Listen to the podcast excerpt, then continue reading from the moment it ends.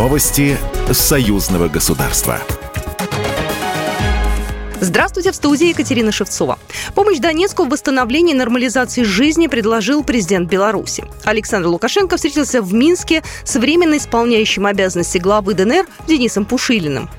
Я хотел бы, что называется, с первых уст услышать ситуацию в Донецкой Народной Республике, если это возможно. На фронте, как у нас там дела, потому что центральный так называемый участок, он у вас там самый сложный. Очень идут интенсивные бои, и севернее, и южнее, да, и в направлении Донецка, обстрелы.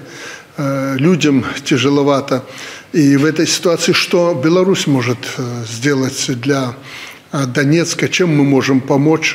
В ходе беседы президент подчеркнул, что работы по восстановлению впереди очень много. Необходимо возрождать промышленное предприятие и сельское хозяйство. Денис Пушилин отметил, что в Беларуси чувствует традиционное гостеприимство. После беседы с Александром Лукашенко он рассказал журналистам о целях своего визита в Минск как раз сейчас время выстраивать э, вот ту перспективу, которая откроется перед нами после окончания специальной военной операции.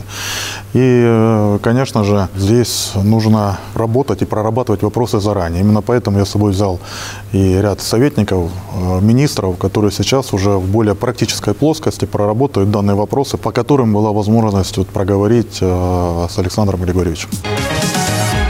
От бесперебойной мобильной связи до электронной медицины в Минске начал работу ТИБО – Международный форум по информационно-коммуникационным технологиям.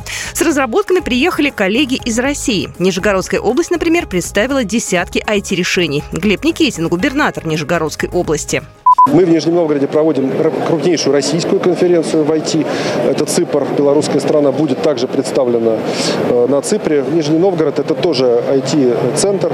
В России мы являемся одним из э, трех ведущих IT-центров э, по количеству IT-специалистов на душу населения. В этом году участие в ТИБО демонстрирует рекордное количество проектов более двух с половиной сотен.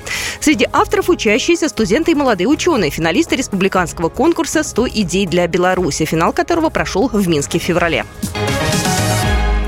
Авиакомпания «Белавия» выполнит свой первый рейс из Минска в Мурманск 23 мая. Далее рейсы будут осуществляться регулярно по вторникам. Вылет из Минска в 10.15, прибытие в Мурманск в 13.00. Обратные рейсы из международного аэропорта Мурманск будут выполняться в 14.00. Прилет в Минск запланирован на 16.40, говорится в публикации на официальном сайте. В пресс-службе авиакомпании отметили, что полет до Мурманска составит 3 часа.